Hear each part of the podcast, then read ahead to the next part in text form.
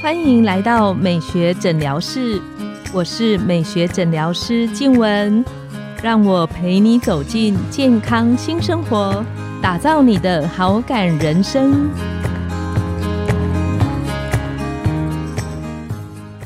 Hello，各位听众朋友们，大家好，我是你们的主持人静文，欢迎来到美学诊疗室。跟着黄医师聊健康、懂保养，不知道你有没有注意过，在我们大腿外侧会有一种像是蜘蛛网状的一些细小的血管。那有些朋友会注意到，他在他的小腿啊，好像有那种青筋浮现的感觉，甚至连我们的那个小腿后面膝盖窝也会有一些血管浮起的情形。那其实像我们不管是在门诊、在马街或者是在雅风。都会遇到有一些朋友，特别是女生会问我们皮肤科医师说，像这些血管丝啊，然后静脉浮起，我们一般称为静脉曲张的情形，要怎么处理？但实际上，关于静脉曲张的治疗，我们在临床上，心脏外科周边血管循环科的医生才是专家中的专家。那今天我们邀请到了心脏外科的袁于婷医师，袁医师是振兴医院前心脏外科的主治医师，我们欢迎袁医师。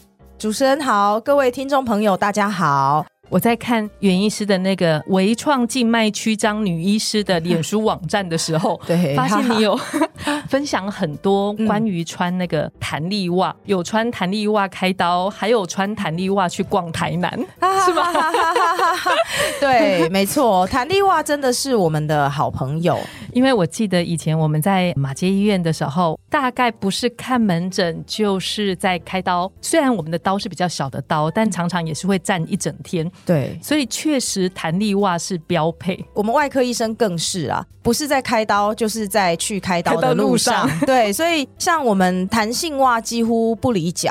常常在门诊，我们会遇到病患朋友问我们说：“医生，我弹性袜真的要穿吗？我很热，我可不可以不要穿？我一定要保养吗？我可不可以不要保养？不要保养会怎么样吗？”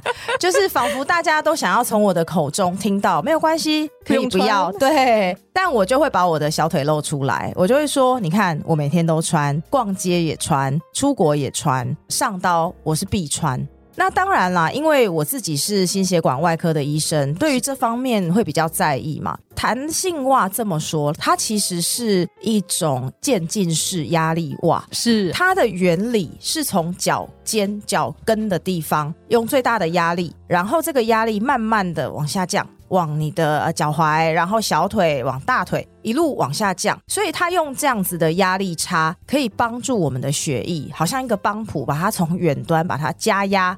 往心脏的地方回送，因为它主要是为了防止静脉曲张。那静脉曲张它是一个静脉的疾病，那静脉管的是血液要从周边回流到我们的心脏。静脉分成深层系统跟浅层系统。那像刚刚讲到的那个蜘蛛管丝，那个算静脉曲张的一种吗？好，先简单的跟大家讲一下，其实静脉曲张它分成六期。第一期是最轻微的，就是刚刚提到的蜘蛛丝、蜘蛛网这样子，可能是绿绿的、红红的这种很细的表浅的血管丝。是。那第二期就是开始有凸起来，很明显凸起来一坨一坨，像蚯蚓一样的血管。那我们台语就叫普卡金。哎，对对对，老人家来都会说啊，我普卡金。其实普卡金就是第二期以上。所以普卡金才只算第二期，我还以为普卡金已经算 很后面。呃，应该是说它是从第二期之后开始有的症状。第三期就是你不但普卡金，而且你的脚会肿、水肿、水分滞留在脚上。是。那从第四期之后，就是比较严重的并发症了，已经开始产生这种皮肤的病变，甚至有一些溃疡，这就已经往第四到第六期走了。哇。比方说，像我们门诊常常是坐着，或者是有一些听众朋友们，他们可能是长时间久站。那除了这两类型的，还有什么样的族群比较容易有静脉曲张这种疾病嘛？它本身就是水分滞留在我们的下肢，是然后水分的回流不佳所造成的疾病。所以你大概可以想象，什么人会有水分滞留回流不佳？就是长期负重。所以其实我们也治疗过一些举重的运动员，或者是健身，就是常常举重的人，他本身风险也会比较高。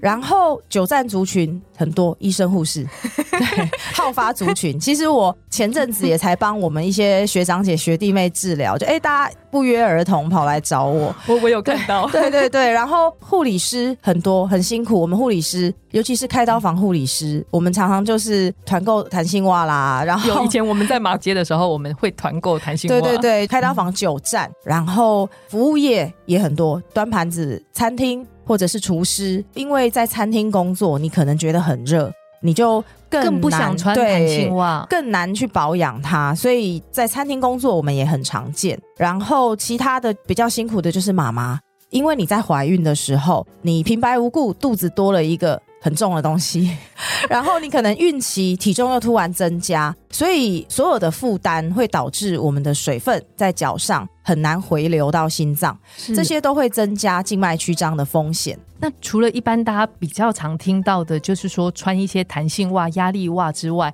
还有其他的什么方式是门诊我们可以卫教跟朋友分享，在也许我还不到需要进一步治疗之前，可以做保养的方式。保养的方式哈，第一个弹性袜嘛，然后再来就是你想说除了弹性袜之外，没有其他的，其他方式也有的，有的其实是有的。你就是想象说，我现在要减少我水分滞留在脚上，所以我要做什么事情让水分不要一直留在脚上？第一个，你不要吃太咸的东西，就是重咸外食。静脉曲张本身啊，它没有什么饮食禁忌，只是说如果你吃很多重咸的食物，本身水分就会排不掉，你就会很容易肿，很容易肿的情况之下，你就更容易产生静脉曲张。其他的话，比如说睡前抬腿，你的脚抬高到心脏上面。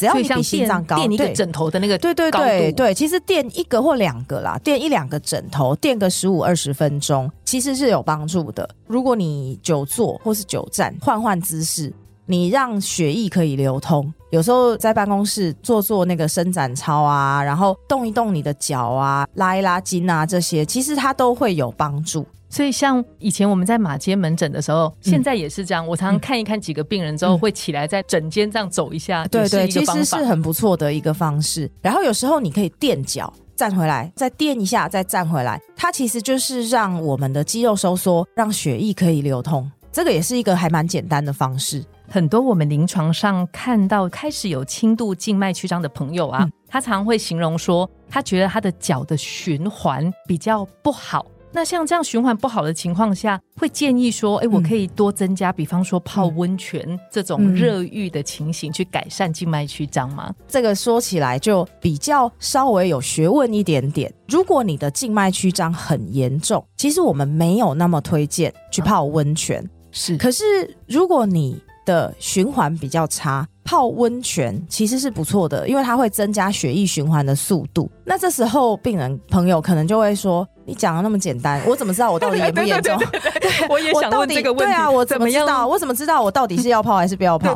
那我就跟大家说，简单的一件事情啦。我们泡了热水之后，热胀冷缩，你可以想象你的血管就变胀。血管变胀，它是不是可以装更多的血在里面？是，所以如果你泡完以后就马上去抬腿，循环加快了。虽然它的血管胀起来，可是我循环加快嘛，那血液回流变好。你把脚抬高，它的血也不会积在你的脚上，其实就是会比较舒服。所以它对于很轻微的静脉曲张，或者是平常有些人他只是比较胀，他不是真的静脉曲张，是或者有些人他脚酸是肌肉的问题，肌肉太紧绷的关系。那你泡温泉就会让肌肉放松。所以在于很轻微的病人，或者是你其实你也不知道你有没有静脉曲张，但你泡了你觉得很舒服，那我觉得这就是 OK 的。你就是泡了把脚抬高，就会让循环变好。有一些人我会不建议，如果你的静脉曲张是很明显可见、超大条，然后是那种凸起来很对对对像蚯蚓，对，就是一大坨的蚯蚓那一种，或者是你已经有皮肤炎、有皮肤病变，我是建议像这样子的族群就不要考虑了，因为。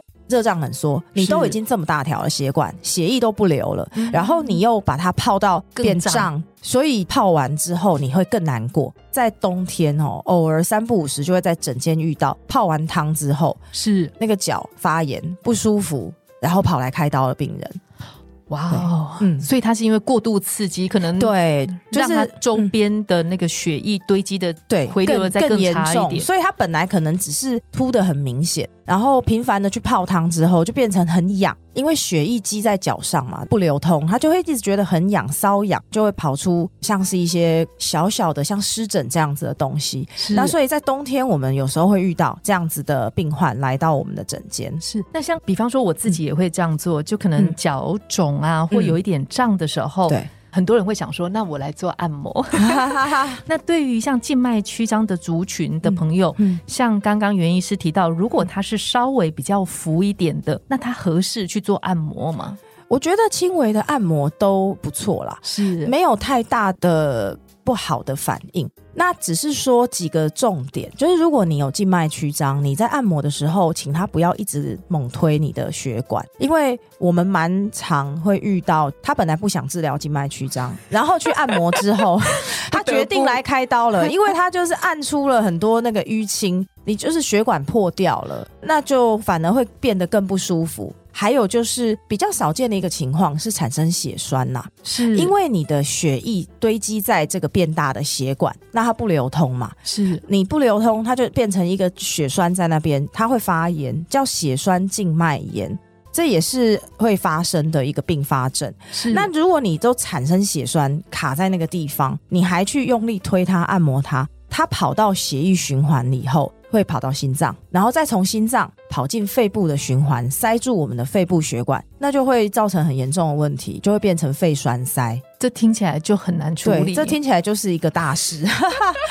所以静脉曲张可以是很轻微，只是让你觉得不好看，可是它也可以是很严重，有皮肤病，然后或者是它已经产生血栓，然后会危害到我们的健康。是，所以如果我们下一集啊，其实蛮期待原因是要来跟我们听众朋友聊一聊，我的静脉曲张大概到什么状况的时候，嗯。应该要考虑接受进一步的治疗跟处理。那在进一步的治疗跟处理里面有分，好像手术性的跟非手术性的治疗。嗯，没错。那最后能不能请袁医师为我们线上的听众有一个小总结？在我的静脉曲张可能在第一期、第二期还没有到需要积极的去做治疗的时候，建议日常生活的一些保养细则。好啊，这边再帮大家总结一下：如果你的静脉曲张还没有困扰你，你只是觉得它比较。不好看，那建议大家第一个睡前抬腿十五分钟，不用很久，然后平常顺便一起睡着，对，就 睡着，哎，睡着脚就掉下来了，没关系，平常定时的变换姿势。做一些腿部的运动，像游泳其实也很不错。游泳或者是睡前你踩空中脚踏车，还有像我刚刚讲的垫脚，垫脚对，垫脚放开，垫脚放开，这些都会帮助我们的血液循环的比较好。当然，坊间有一些保养的保养品可以吃，一些植物的萃取物啦。那这些东西它会让血管的弹性改善，但是就是要跟大家说，我们不能做懒惰的人，就是你不能想说，哎，我就花个钱就买个药来吃就好了。它只是让血管的弹性。变好，但如果你还是一直摧残它。那还是会越来越严重嘛？原因是这个说的超好，我也常常跟朋友讲，我说除斑不是只有花钱打镭射这么单纯，它还是有很多日常生活的保养对要保养。然后最后就是我们最爱讲的弹性袜，弹性袜，弹性袜。对，因为如果你什么都不做，好歹你就是穿一个袜子，然后让它帮你把血液推回你的心脏。当然，我觉得弹性袜其实很有效，因为我自己穿十几年了，没有特定要什么品牌，因为每次我们只要一讲弹性袜，就会有人。私讯我，哎，医生有没有推荐买哪一家？那我其实跟大家说，你到医疗器材行或者是医院都可以，只要买有卫福部认证的一个弹性袜，它本身有认证，它有一个渐进式加压的效果，其实就是好的。今天录完这个节目，我回去要把我压在柜子底下的弹性 袜找出来。好，今天我们的节目就来到了尾声。美学诊疗室，欢迎你们再度光临，我们下次见，大家下次见，拜拜，拜拜。